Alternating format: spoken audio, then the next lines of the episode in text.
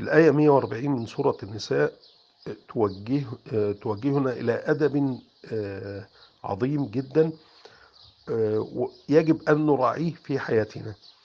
أننا إذا وجدنا كلام الله يستهزأ به ونرى الكفار يخوضون في أحاديث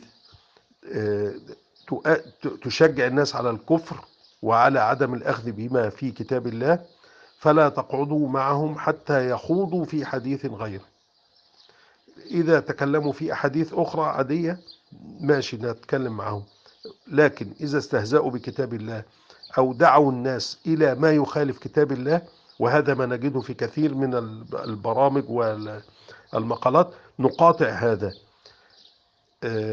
فلا تقعدوا معهم حتى يخوضوا في حديث غيره. إنكم إذا مثلهم.